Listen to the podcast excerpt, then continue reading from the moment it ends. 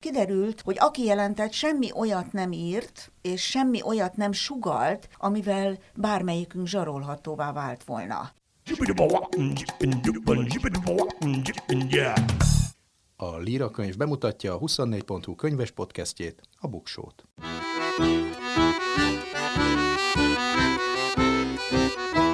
Ez itt a Buksó, olvasásról, könyvekről, mindenféle jóról. Én Nyári Krisztián vagyok.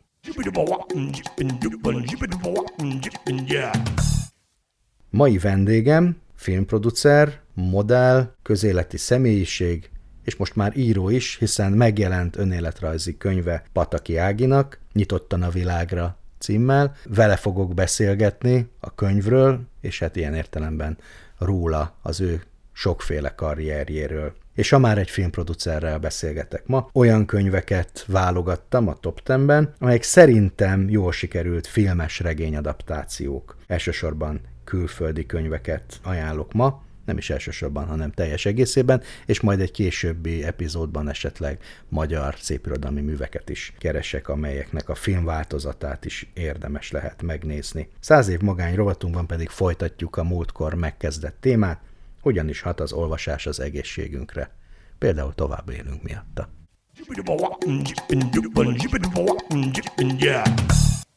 Száz év magány. Számok a sorok között, érdekes adatok a könyvek világából.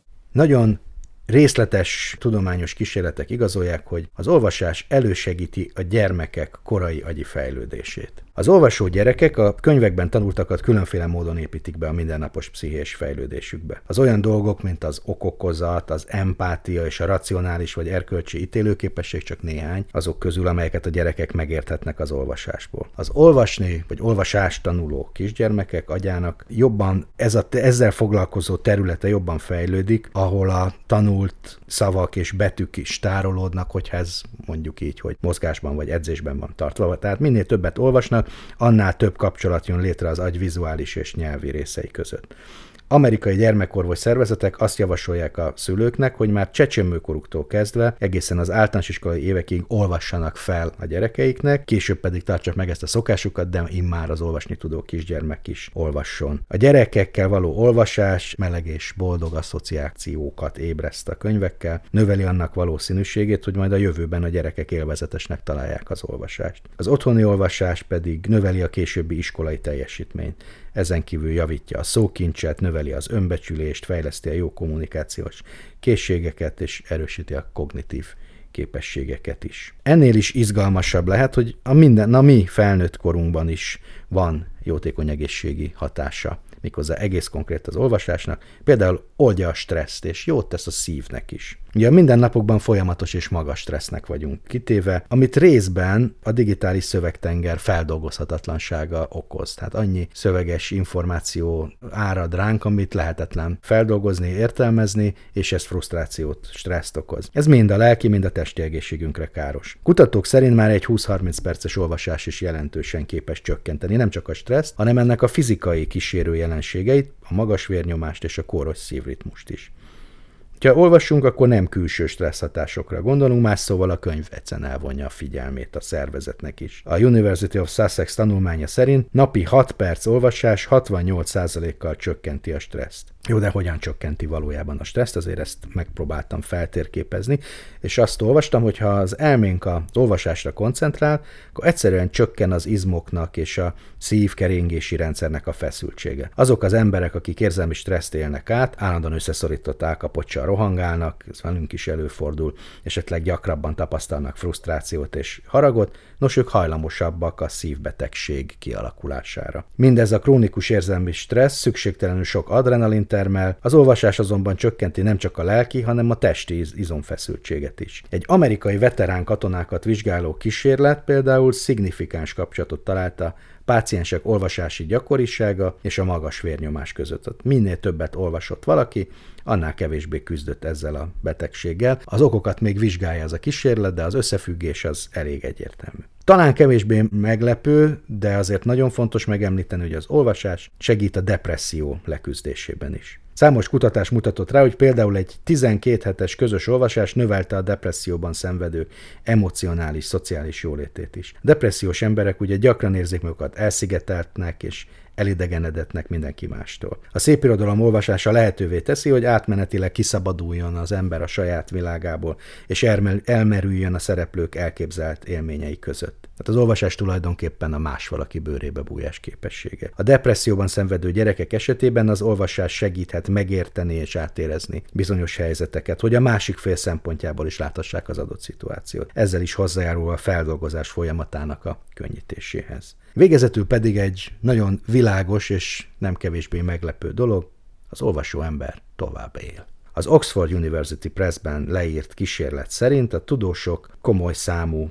3635 felnőtt résztvevővel álló csoportot követtek 12 éven keresztül, tehát ez egy igazán nagy kísérlet, ennek csak egy része vonatkozott az olvasási szokásokra. Minden esetre azt találták, hogy azok, akik könyveket olvasnak ebből a csoportból, ezek mind idősebb eh, emberek voltak, azok körülbelül két évvel tovább éltek, mint azok, akik nem olvastak. A tanulmány azt is megállapítja, hogy azok, akik hetente három és fél óránál többet olvasnak, 23%-os valószínűséggel élnek tovább, mint azok, akik egyáltalán nem olvasnak, úgyhogy már csak ezért is olvassunk.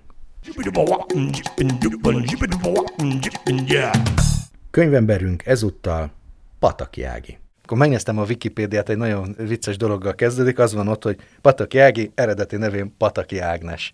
De ez is mutatja, hogy te egy, egy egész országnak az Ágia vagy, és azért néha ilyen viccesen meg kell magyarázni, hogy egyébként neked van komoly de neved ezt is. tudod, ezt tudod miért van? Mert a Patakihoz mindegy, hogy Ágit mondunk, vagy Ágnes, de az, hogy Fabulon, Fabulon Ágnes, azért az furcsa lett volna. Igen, ez, hogy komolyítottam. Igazából először Pataki Ágnes voltam, utána Fabulon Ági lettem, és utána pedig Pataki Ági.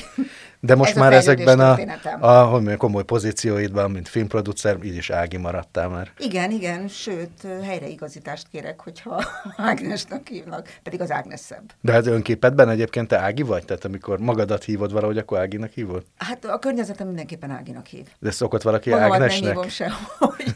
Nem, nem, nem, nem, ez már hozzám nőtt. Elég, elég öreg vagyok ahhoz, hogy, hogy hozzám nőjön egy név. Ugye ez egy memoár önéletrajzi kötet, de semmiképpen nem valami utóidejűség, tehát a mai Pataki Ágiról is nagyon sokat megtudunk, meg a terveidről is. Arra vagyok kíváncsi az elején, hogy hogyan zajlott ennek a könyvnek a, az írása. Ugye kim van a címlapon a szerkesztőnek a neve, ami azt mutatja, hogy, hogy fontosnak tartottad a, a, az ő személyét. Hogy dolgoztatok együtt? Egyáltalán hogy jött az ötlet? Természetesen nem az én ötletem volt, hogy, hogy könyvet írjak, ez fel sem merült bennem, és nagyon furcsa volt most a felkompan is, hogy az így mutattál be a könyv kapcsán, mert nem így szoktak bemutatni, hanem ex-modellként, vagy filmproducerként. Na, szóval, hogy rövidre zárjam, nem nekem jutott eszembe, a Libri hívott fel, és néhány perc hezitálás után, amikor is leesett a tantusz, hogy hát ők már csak tudják, hogy miért hívtak, vagy mit akarnak. Igent mondtam, de nem azért, mert úgy szerettem volna kitárulkozni, vagy egyáltalán azt gondoltam volna, hogy bármi is eszembe fog jutni az elmúlt 70 évből, hanem iszonyatosan respektáltam mindig egész életemben azt, hogyha valaki valamiben jobb volt nálam, vagy jobban értett hozzá, vagy jobban tudta megítélni. És arra gondoltam, hogy ez, hogy én írja könyvet vagy sem, azt biztos, hogy nem én tudom jobban megítélni, hanem, hanem egy olyan kiadó, mint a, mint a Libri, aki már, amely már azért egy-két könyvet kiadott kiadott. És, és igen, mondtam felelőtlenül, és utána persze elkezdtem iszonyatosan izgulni, de olyan szerencsém volt, hogy megkaptam magam mellé, vagy fölé, vagy alá, most mindegy, de segítségnek Orosz Ildit, aki szerkesztette a könyvet, és aki azt a memoár halmazt, amit én rázúdítottam, összeszerkesztette könyv formájába, és talán emészhetővé is tette. Tehát ha én egy magam lettem volna ebben az egyetlen, egyetlen szereplő, akkor biztos, hogy nem állt volna össze ez a könyv. Ugye ez egy rend, olyan értemben rendes életrajzi kötet, hogy elkezdődik a gyerekkorodban, és sőt a, a családod történetéről is van benne szó. Ugye azt írod a gyerekkorodnál, hogy azt mondja neked egy tanárnő, hogy neked nem kell megtanulnod németül, mert szép vagy. és hogy el akartad kerülni, hogy szép lány csak hát buta ezt a sztereotípiát. Ebből eszembe jutott egy, egy idézet, nem tudom, hogy ismered el, amit Hedy Lamar a 20. század közepének nagyon népszerű amerikai színésznője mondott, aki egyébként a legmagasabb ikúval megáldott hollywoodi színészek egyike volt, több műszaki szabadalma van, de a legszebb színésznőnek választottak, és ő azt mondta, hogy bármelyik lány lehet elbűvölő, csak annyi kell, hogy nyugodtan állj és néz bután. ez, egyébként a férjednek is ez, a, ez az álláspontja, mert amikor már túl sokat okoskodok otthon, vagy, vagy túl agresszíven okoskodok, akkor mindig azt mondja nekem, hogy annyira vágyódik már egy bárgyú tekintetre. Hogy neked gyerekként ezt mindig a felidézték, vagy tudatosították, hogy te szép vagy, és neked ez az a tulajdonságod, ami, ami majd meghatározza az életedet, vagy pedig apránként jöttél rá, vagy rá se jöttél soha? Nem, gyerekként egyáltalán nem, nem minősültem szépnek, és hogy ez bizonyítsam, bele is tettem a, a könyvbe egy gyerekkori fotómat. Ez inkább olyan kamaszkorom körül kezdett el szerepet játszani, de akkor sem belőlem fakadt, tehát nem én voltam, nem én ismertem fel ezt magamban, hanem pont pont ez a német tanárnő. És bár németül nem tanultam meg rendesen, de emiatt azért nagyon emlékezetes maradt ez a német tanulás. Ja, az kiderül a kamaszkododról, gimnáziumi éveidről, ebből a könyvből, hogy azért kifejezetten lázadó kislány vagy nagylány voltál, miniszoknya, gimiváltás, tehát hogy majdnem, hogy azt mondanám, hogy nehéz gyerek lehettél. Hát a, a kifejezetten azt ne, azt vegyük ki ebből a mondatból, mert szerettem volna lázadni, inkább szerettem volna lázadni, de nem lázadtam eléggé. Tehát a mai fejemmel azt, azt gondolom, hogy egyáltalán nem voltam lázadó, persze akkor annak tűntem önmagamnak, és akkor mindennel megpróbálkoztam, de pont a könyvben is írom, hogy olyan érdekes, hogy, hogy így tizenéves koromban mindenfajta külsőség megragadott abból a korból, a miniszoknya, a hatalmas napszemüveg, vagy, vagy annak az ellentetje a Lennon szemüveg, vagy a, a szabadságjele, vagy, tehát De ez hippi, egyszerre zúdult rátok azért Igen, ez. De, de hogy ez miből fakadt és miért volt, az tulajdonképpen akkor nem esett le. Tehát a, a 68-as mozgalmak pedig akkor én már azért 16 éves voltam, vagy 17 éves, nem is tudom, ezt ki kéne osztani, szorozni. Tehát ugye a mélyére akkor nem, nem mentem semminek, vagy nem mentünk, inkább többes számba fogalmazni, hogy olvasni, és persze olvastunk olyanokat, amik akkor iszonyatosan divatosak voltak, mint Kerouákot, meg, meg Ginsberget, meg, de nem tudatosan, tudod, hanem csak azért, mert, mert divat volt, és, és inkább sznobizmusból, mint, mint értelem. De ez azért mindenkivel mindenkorban így szokott igen, lenni egy kamasz esetében.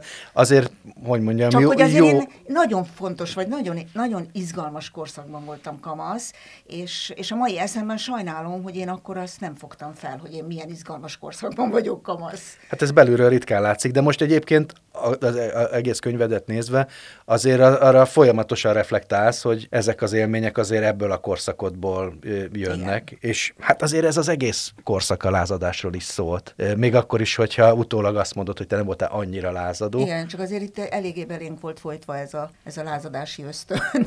Az is kiderül, hogy az első találkozásod a, a filmmel, a mai szakmáddal, az is egészen korán jött. Sándor Pál Szeressétek Ódor Emiliát című filmébe volt epizód szereped, most valahogy a statiszta és az epizód szereplő közötti, hogyha jól értem. Ugye azért ez egy nem akármilyen film, Törőcsik Mari, Súlyok Mária, Ronyác Mária játszottak benne. Marian.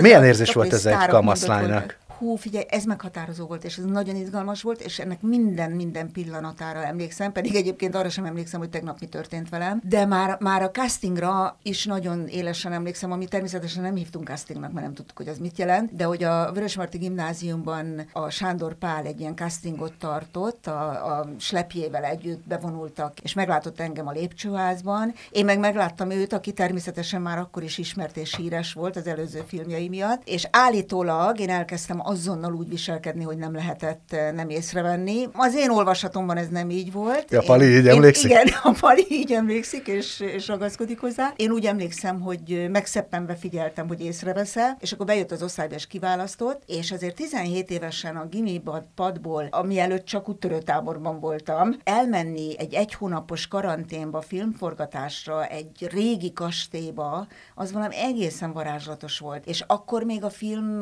a filmgyártás hogy a film olyan volt, hogy mindenki sztár volt a filmben. Tehát a legkisebb szerepet is sztárszínészre osztotta a Pali. Csak azt nem értem, hogy ezek után hogy nem akartál rögtön színésznő lenni. Na képzeld el, hogy ott derült ki számomra, és azóta is nagyon hálás vagyok a szüleimnek, mert gondolom, hogy ez a családból eredeztethető, hogy teljesen józan maradtam. Ez azt jelenti, hogy elvarázsolt a film, meg elvarázsoltak a körülmények, meg, meg majdnem kiszerettem az akkori fiúmból, és, és beleszerettem egy filmesbe, tehát, hogy minden tekintetben elvarázsolt. Egy dologban józan maradtam, hogy nem, akar, nem akartam utána színésznő lenni, pedig kapacitáltak. Tehát gondolták, hogy hát a külső megvan hozzá, próbálkozzak én ezzel a főiskolával. És most képzeld el, hogyha mondjuk felvettek volna Tehát, hogyha nem vagyok ilyen józan, és elmegyek, és felvetek volna, és most lennék egy öreg, kiéhezett, mert nyilván, mert, mert hát tudom, hogy tehetségtelen vagyok, tehát azóta ez már nagyon sokszor bebizonyosodott, egy, egy öreg, kié, szerepre kiéhezett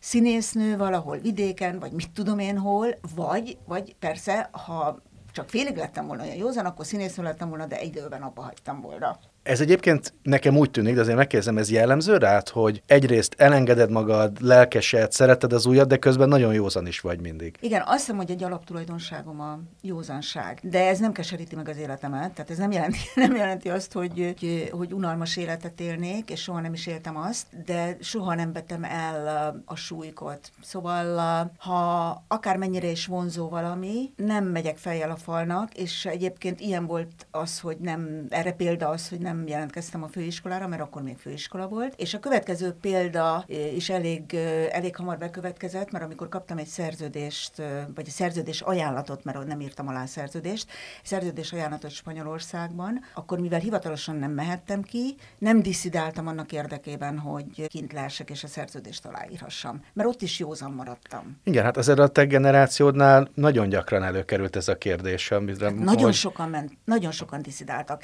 De akkor, amikor ezt vállalták ezt a rizikót, akkor nem tudhatták, hogy majd egyszer az életben még fordul a kocka, és ez semmit nem jelent, és van visszaút. Tehát akkor, hogyha valaki ebbe belevágott, akkor azt vállalta, hogy nincs visszaút. Igen, azt is látom, ahogy elmeséled az életedet ebben a könyvben, hogy nagyon sokszor jönnek úgymond véletlenek, amelyek persze talán soha nem véletlenek, és hogy ezeket hajlamos vagy megragadni, de valahogy mégis mindig benne van ez a józanság. Tehát még ahogy a modellpálya jött, tulajdonképpen az is a véletlennek köszönhető, hogy spanyol tolmácsként oda keveredtél. Persze, hát abszolút véletlen volt, mert jó tanuló voltam, és a családom is elvárta, hogy tovább tanuljak meg. Én magamtól is elvártam, de valahogy, valahogy közbeszólt az élet, és arra gondoltam, hogy egy-két évet kihagyok, egy-két évet belefetszülök ebbe a modellkedésbe, és, és aztán majd folytatom ott, ahol csak a... Igen, csak 20 évig tartott. Az is érdekes, hogy, hogy ahogy írod, hogy te voltál legalacsonyabb Rothschild lány. Lehetném a modell egyébként nem. ezzel az alkattal, vagy ter- nem, termettel? Kizárt, kizárt. Az nem jelenti azt, hogy nem fotózhatnának. Tehát na, ma, is, van, ma is vannak olyan modellek, akik, akik külfotóra alkalmatlanok, de esetleg eh, reklámarcként vagy fotózásra alkalmasak. Én ilyen lettem volna, de egy, egy ilyen kicsi országban, egy ilyen kicsi piacon, de hogy helyesebben fogalmazok, egy nem létező piacon, az kizárt volt, kizárt lett volna, hogy valaki csak fotómodell legyen, vagy csak eh, manökkel legyen, kifutós modell legyen. A kettő együtt járt és, és nem lehetett egyiket sem kihagyni, hogyha az ember erre vett. De egyiket ez valószínűleg ez nemzetközileg is így volt, hogy ut- utólag oszlott volt. ez így, van, így al, al, alszakmákra. Neked a, az országos ismertséget a Fabulon márkanév hozta meg a Fabulon kampány, amiről az is kiderült számomra, ezen persze sose gondolkodtam, hogy ez volt az első igazán profi reklámkampány Magyarországon. Persze, hát mindig szoktam mondani, hogy mert ugye műemlékfelügyelet alatt állok, a, mert a Kálvin téri... Igen, erről majd beszéljünk. Igen, erről te vagy az egyetlen élő műemlék igen, Magyarországon. Igen, nagyon büszke vagyok, de, de hogy ezt mindig szoktam mondani, hogy ez igazából ugye nem az én érdemem, csak jókor voltam jó helyen, és, és megragadtam a, az alkalmat, de egyébként majdnem nem. hogy, hogy, hogy abban a pillanatban, azokban az időkben, ahogy a Rothschild szalon is jókor nyílt, és jókor keletkezett az ötlet, hogy mégis egy országnak erre is szüksége van. Én is egy kicsit ilyen voltam, illetve a kőbányai gyógyszergyár a Fabulon termék elindításával, hogy, hogy egy légüres térben egy, egy szürke pályán gyakorlatilag hoztak valami, valami színeset, valami érdekeset, valami mást, mint ami, amihez hozzá voltak szokva. És ennek én alanya voltam, vagy eszköze voltam. Hát én arra gyerekként emlékszem, hogy mennyire más világ volt az a színes reklámvilág a, a cipőt a cipőboldó reklámok után, hogy Igen. egyszer csak úgy tényleg nagyon profin meg volt Igen, az de tudod, hogy nincsenek, nincsenek véletlenek. A Veres, dr. Veres Máriának hívták a, a Köbenye gyógyszergyár akkori Igen, róla nagyon szépen megemlékezel. Főnökét, és ő egy művészettörténész volt. Szóval abból nyilván nem lehetett akkor megélni, és volt ez a normális civil foglalkozása, hogy ő volt a, a reklámfőnök, de hogy, hogy azt, a, azt az ényét, azt a tudását, azt azért beletette ebbe a szakmájába is. És, és az, hogy Erdély Miklós a kor nagy avantgárd művészét, vagy a legfontosabb avantgárd művészét megbízta azzal a feladattal, hogy ezt a fabulum plakátot valósítsa meg, vagy ültesse át mozaikba, és ez évtizedeken keresztül a város képévé váljon, azért ahhoz kellett az ő szakmai... Meg hihetetlen bátorság is kellett hát bátorság, hozzá. Tudása, bátorsága, ambíciója, tehát nem csak az én életem, én azért is emlékezek meg a könyvemben róla, mert, mert nem csak az én életemnek az alakítója lett ő, és az én életemben játszott nagyon fontos szerepet, hanem, hanem szerintem a, annak a kornak az egyik nagyon fontos szereplője volt, azzal a művészeti mecenatúrával, amit ő így fű alatt szépen meg, megoldott állami költségvetésből. Meg hát a híres Gávin téri plakát is azért abba a, a szürke világba, oda arra térre tenni egy ilyen színes és megragadó dolgot, még akkor is, hogyha ez egy kereskedelmi reklám, azért ahhoz kellett bátorság. Én ott voltam néhány éve, amikor a szemedet összerakták a Kizeba galéria előtt, és Mihali Kenikővel ketten adtátok át, vagy, vagy beszéltetek erről. Milyen a érz... múlt, és, múlt és a jelen találkozása volt az. Milyen érzés műalkotásnak lenni? Vagy, tehát, hogy azért az valószínűleg más volt, nem? Mint, hogy megszoktad a plakátot, meg a Ez a Divat magazint, hogy ott vagy, de azért, hogy Tudom, ilyen műtágyként, vagy az, az, ki, az akkor nem is jutott eszedbe? Az az érdekes, hogy ezek kicsit úgy vagyok, mint a 68-as időkkel kamaszkoromban, hogy, hogy azok úgy voltak, de nem fogtam fel a jelentőségét, és ezzel a, ezzel a Erdély Miklós plakáttal is, vagy mozaikkal is így vagyok, hogy, hogy volt, de nem fogtam fel akkor ennek a jelentőségét, hogy tulajdonképpen ki is ez az Erdély Miklós, hogy, hogy, hogy mitől, mitől is érdekes ez igazából e, ez a fotó. Inkább láttam csak magamat a sztoriban, mint őt, és ugye minél több idő telik el, és minél okosabb leszek, mert azért az idővel sok okosodik az ember, annál inkább törpül el az én jelentőségem, és annál nagyobb jelentősége lesz a szememben az alkotónak magának. És hát ez az, amit a Veres Marika feltalált ebben a történetben. Akkor en, ennél a résznél tart a könyv, akkor azt írod nagyon meglepően, hogy az arc szépségének titka az átlagosság. Ezt hogy érted? Hát erre vannak, vannak tudományos adatok is, hogy, hogy minél átlagosabb egy arc, annál kellemesebb benyomást kelt a nézőjében. És bár Természetesen, amikor modell voltam, akkor ezen nem gondolkodtam el, hogy, hogy mi az én titkom, vagy mitől hatok én, vagy mitől használnak akár már öregecskén is modellként. De hogyha egy utólag ezt meg akartam fejteni, és, és ha már könyvet írtam, és, és ha már rólam szól, és ha már ez volt a szakmám 20 éve vagyok, igen, hát ez volt a foglalkozásom 20 éven keresztül, akkor ezt úgy szerettem volna magamnak felfejteni, és ez az én megfejtésem, hogy aminek mondom, van tudományos alapja, hogy, hogy az átlagosság az vonzó az derül ki számomra, hogy bár írott, hogy a modellkedés az nem minősült szakmának, de hogy azért ez nagyon is piaci világ volt ott a szocializmusban. Vagy kaptál felkérést, vagy nem. Ugye ez egy kicsit, mint hogyha egy kis kapitalizmus lett volna a maga zárt világában, ahol a tehetségre, szorgalomra, ambícióra nagyon sok minden volt építve. Hogy ezt, ezt a fajta részét, ezt átérezted akkor? Hogy tulajdonképpen mennyi minden múlik rajta? Tehát nem egy alkalmazott vagy, hanem egy, hát, akkor is valamilyen módon vállalkozó voltál. Igen, ezt a részét nagyon is átéreztem. Mert ennek voltak voltak rossz esetben, akár ezt szankcionálták is, mert ez egy szabad foglalkozás volt, természetesen nem egy cégnek dolgozott az ember, hanem minden ezer cégnek, és hogyha nem volt az embernek normál civil foglalkozása, amit a személy igazolványába beírtak, akkor akár minősülhetett közveszélyes munkakerülőnek KMK. is. KMK, igen. Elég öreg vagy ahhoz, hogy erre emlékez. és pontosan ezért nekem is volt mindig valamilyen falállásom, mint ahogy a sportolóknak is volt. Tehát nem létezett profi... És mi volt a falállásod? Hát figyelj, de mindenféle voltam, de a leg, legizgalmasabb, vagy a legérdekesebb az volt, hogy figuráns voltam, képzeld el, ami ma az, ami egy kicsit úgy hangzik, mint hogyha közel lenne a, a modellkedéshez, ez semmi köze nincs hozzá, az, az egy rendes mezei foglalkozás, földmérő. Az a földmérő. Gyakorlatilag igen. Az egyik legérdekesebb, meg a korszakra legjellemzőbb része, amit leírsz a modellkarrieredből nagyon sok mellett, az, hogy jelentettek róla. De ez hogy történt, és hogy tudtad meg aztán később? Természetesen akkor nem tudtam róla, de akkor is szöget ütött a fejemben, hogy milyen érdekes, hogy engem nem keresnek meg tehát hogy nem, nem akarnak beszervezni, nem próbálkoznak velem, és ezt, ezt azért furcsálottam, mert, mert, mert hát én nagyon sokat utaztam, gyakorlatilag iszonyatosan hosszú időt töltöttem el a szakmában, mindenkit ismertem, mondjuk értelmesnek is számítottam, tehát az én, én szememben úgymond egy ilyen feladatra használható lehettem Lehettél volna egy szocialista matahari. igen, igen, igen, például.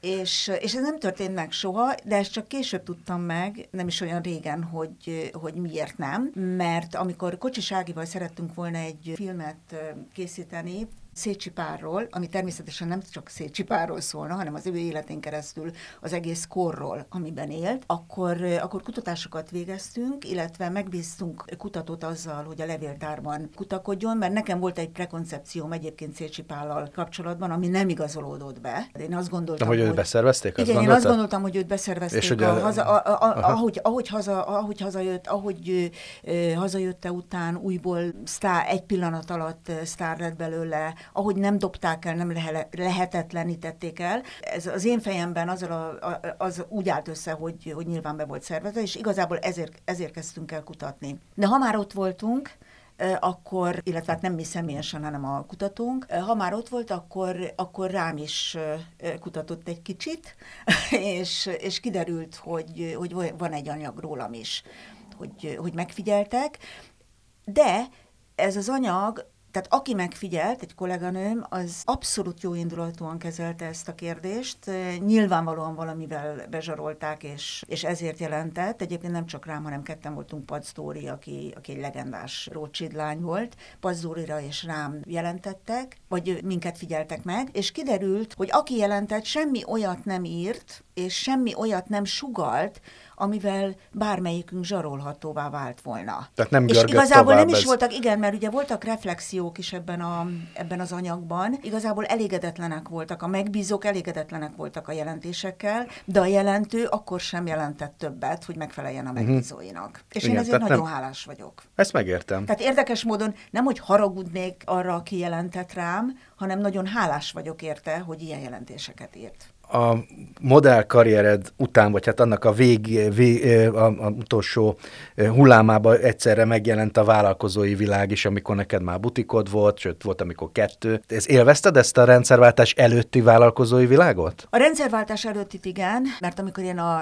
modellkedésből átváltottam, egyébként ott volt egy öt év átfedés, de amikor átváltottam erre a területre, akkor ez egy nagyon izgalmas terület volt, mert a semmiből kellett valamit csinálni. Tehát mi tudtuk azt, hogy mi az, hogy divat, tudtuk az, hogy mi az, hogy konfekcióipar, egy csomó mindent tudtunk, de ezt kicsiben, napi szinten működőképesen létrehozni, tehát nem úgy, mint mondjuk a május egy ruhagyár, ahol nem tudom én hány ezer ember volt, és tervek szerint működtek, de ez kicsiben, kicsiben életszerűen és működőképesen létrehozni, ez, ez szerintem egy nagyon hősies feladat volt. Természetesen nem csak mi voltunk az egyetlenek ebben a műfajban, de voltunk egy páran, akik útmutatóak voltunk, akikre figyeltek, és ebben viszont nagyon sok, sokat segített az előző életem, az előző karrierem. Hogy egyáltalán kinyitottam, és másnap már sorok, sorakoztak a vevők az udvaron. Egyébként udvarban volt ez a, ez a híres Váci tíznek hívták, Váci utca tíznek hívták az üzletemet. Ez akkor egy nagyon izgalmas és szép feladat volt, de múltak, teltek múltak az évek, és, és ugye megváltozott a, megváltozott a helyzet, jött a rendszerváltás, piacgazdaság lett, versenyhelyzetbe kerültünk, és ezt a versenyt már nem álltuk volna ki. És itt megint a józanságom volt, ami döntött, hogy nem kezdtem el a nagy multikkal versenyezni, hanem inkább abba hagytam és váltottam. A bátorság azért az ott is bőven megjelenik. Ahogy írod, amikor az első nagyon ismerté vált filmetek az üvegtigris, az minden józan számítás szerint nem szabadott volna megcsinálni. Persze. Hiszen nem kaptatok rá pénzt, és ahogy írod, a férjed és üzlettársad Kovács Gábor szervezte a klasszikus produceri részét a dolognak, téged meg elküldött a pusztába, hogy keressél hozzá Igen, pontos, forrásokat. Pontosan ez történt, de hogy mennyire számít, amit az előbb is mondtam, hogy az ember múltja azért beépül a jelenébe, hogy az arra, arra támaszkodva, ami ilyen image kialakult rólam, arra támaszkodva tudtam bárhova be, bekopogni, és ugye arról nem is beszélek, hogy azért ott lebegtethettem, vagy ott hangoztathattam azt, hogy Rudolf Péter lesz ennek a filmnek a rendezője, aki ugye még akkor nem rendezett filmet, de hát egy elismert uh, sztár volt már. Tehát ezzel a névvel, ezt a nevet előre tolva, hogy Rudolf Péter, és azt az imidzset felhasználva, amit én addigra kialakítottam magamról, nagyon könnyű dolgom volt. Nem feltétlenül a pénzszerzésben volt uh, könnyű dolgom, hanem hogy semmilyen megaláztatás nem ért a, a koldulás kapcsán. Ez volt a történetedben az egyetlen olyan pont, amikor ezt a nem éreztem túlsúlyba a megfontoltságot, inkább a vakmerősséget éreztem itt. Igen, igen, de végül is visszaigazoltak engem azok az emberek, akik, akiket megkerestem, mert akik nem segítettek, mert nem tehették meg, vagy nem láttak benne fantáziát, vagy nem akartak, azoktól is valahogy úgy emelt fővel tudtam eljönni. Tehát nem arról volt szó, hogy nekem így kuncsorognom kellett volna, hanem akiket megkerestem, igazából mindenki bízott bennem, hiszen addig mindenben sikeres voltam, és ezekre a, a siker szagot Igen, tehát azt mindenki elhitte nekem, hogy ebből is lehet siker, csak ugye hát nem mindenkinek át módjában segíteni. Ugye ez azóta is a, az egyik legnépszerűbb közönségfilm, és az Üvegtigris 2, az pedig, hát szerintem még mindig tartja a nézettségi rekordokat, vagy nem tudom, a magyar Nem, film. nézettségi rekordokat nem tart, de, de olyan rekordokat tart, hogy a legjobban induló film, meg a legtöbb DVD-t. Szóval nem tudom pontosan a számokat, de teljesen mindegy, mert a mai napig vetítik, a mai napig van értéke, van nézettsége, szeretet veszi körül, érdeklődés veszi körül, pedig hát azért 2000-ben készült az első. Az az érdekes, vagy nem érdekes tulajdonképpen, hanem tanulságos, hogy te művészfilmrajongókért írsz magadról. Nagyon sok későbbi filmetek, az igazi klasszikus művészfilm, a Budapesti Artmozi Egyesület elnöke vagy.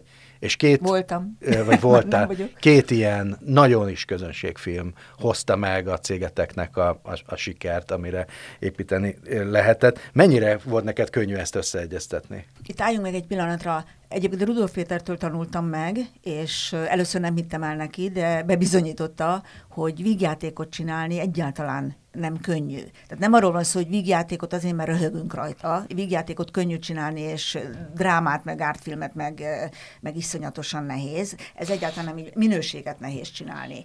Lehet, hogy nagyon sokaknak indokoltan az üvegtigris jut eszébe először a ti cégetekről, de ezért hadsorolják föl tényleg nagyon ikonikus művészfilmeket, Fekete Kefe, Fehér Tenyér, Overnight, Delta, Bibliotek Pascal, Szárdai Gyerek, Jupiter, hogy a Fehér Isten. Tehát ezek az elmúlt másfél évtizednek nagyon fontos rendezői filmjei, vagy igen, szerzői igen, filmjei. Igen, de azt tegyük hozzá, hogy ezeknek van, amelyiknek producerei voltunk, de van, amelyiknek csak producerei voltunk, tehát segítségként beszálltunk, vagy, vagy szerettünk volna beszállni, és bevett szerettek bennünket, tehát ez különböző, minden film, minden film más, tehát a Mundrucó filmeket például, amikben így koproducerként benne voltunk, az Petrányi Viktóriának a produkciója. Tehát Persze, ezek között van igen, igen, igen, nagyon csak sok, csak hogy ezek azért hozzád nem, nem is... szeretném mindent magunknak vindikálni. A fehér tenyért emelet ki, vagy tenyeret, nem is tudom, hogy ilyenkor Igen. hogy mondjuk, az egyik legfontosabb filmednek. Tényleg, Van... hogy mondjuk ilyenkor? Te vagy Én azt mondom, hogy fehér tenyért, tenyért, mert a cím Én úgy cím mondanám, miatt. tehát úgy írnám le mindenképpen, hogy Igen, fehér tenyért. mert furán is hangzik a fülnek, hogy Igen. fehér tenyeret. Igen. Van közös a, a manőkenek és a sportolók életében? Ugye ez a,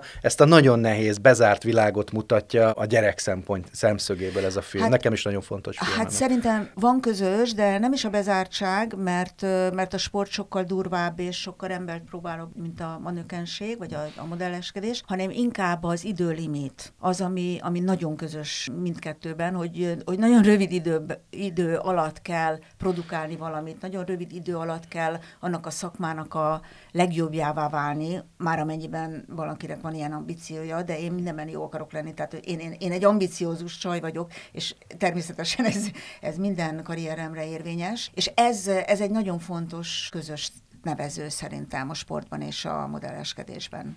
Még így a végén két dolgot szeretnék megkérdezni. Egyik, hogy írsz a végén egy női olvasóklubról, könyvekről beszélgettünk ebben a műsorban általában, és ez nekem nagyon tetszett, hogy, hogy ez hogy is működik? Na, hát nem én találtam ki, nem én működtetem, de lelkes résztvevője vagyok. Képzeld el, hogy ez most 15 éves, ez a könyvklub. Egyébként Prágában ünnepeltük meg, mert az egyik tagja a könyvklubnak, Felsandi, aki, aki egy fantasztikus jelmeztervező, egy amerikai sorozatban jelmeztervező, és kint Prágában dolgozott, és ugye ő nem tudott hazajönni a munkája uh-huh. miatt, úgyhogy mi mentünk ki Prágába, és ott ünnepeltük a 15. évet. Azt jelenti, hogy szigorú szabályai vannak a könyvklubnak, 14-en vagyunk, minden hónapban van egy kötelező olvasmány. Minden kötelező olvasmányt megvitatunk egy vacsora keretében, vagy egy vacsora után általában, hogy, mert azért szoktunk összeveszni is, vagy szoktunk vitatkozni is, és hogy a vacsorát ne roncsuk el, általában a vacsora utánra időzítjük ezt, ezeket a vitákat. És ez azt jelenti, hogy ez évi 12 plusz könyv. És ezek ahhoz képest... Elsősorban mint, kortárs elsősorban, és, és magyar irodalom. Minden, mindenfajta van, elsősorban kortárs, de, de minden van benne. Van egy szigorú szabály, hogy egy, egy, egy, író csak egy írótól csak egyszer szerepelhet, mert hogyha valaki beleszeretett, vagy többet akar elolvasni, az annak ugye rendelkezésére áll a lehetőség,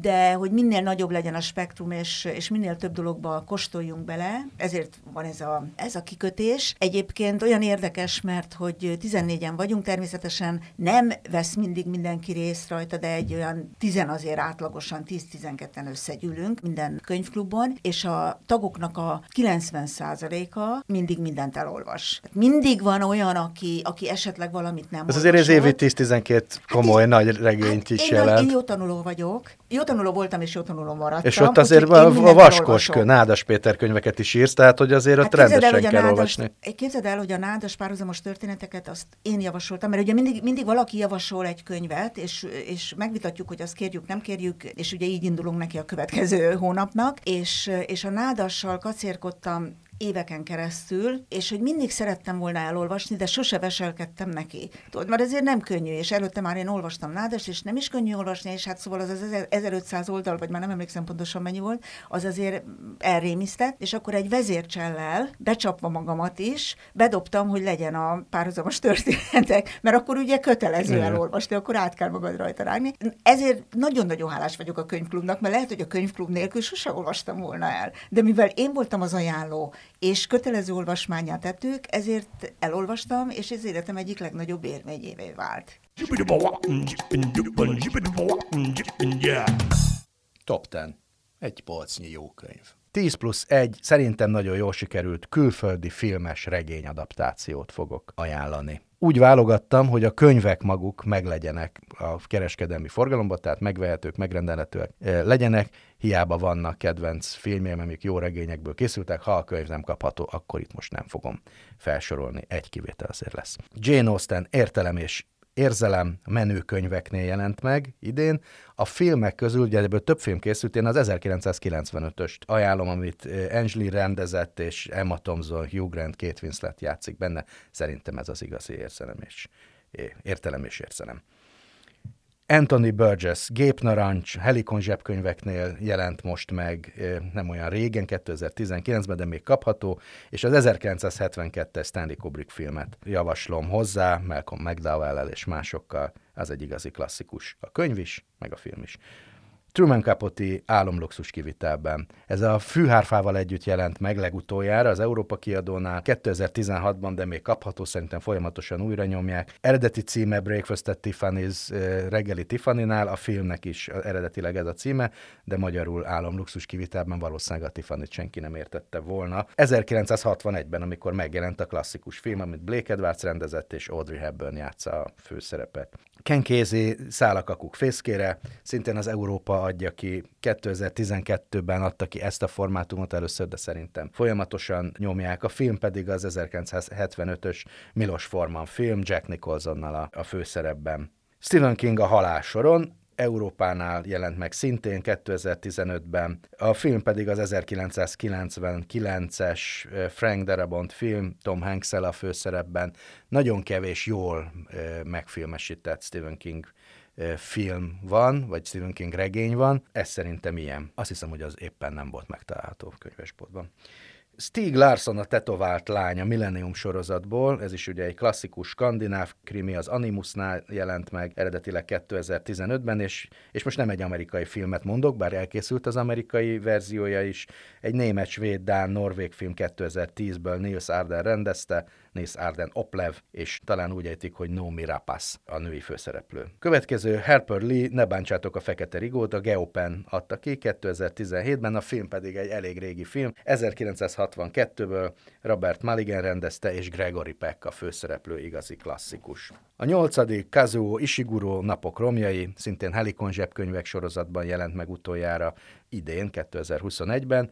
Eredeti címe az volt, hogy a főkomornyék szabadsága, a film szintén Napok romjai címen jelent meg, vagy azt hiszem, hogy a filmnek adták ezt a címet, és azóta a könyvet is ezen a címen adják ki. Mindenesetre ez egy 1993-as film, James Ivory rendeste, és a zseniális Anthony Hopkins a főszereplő.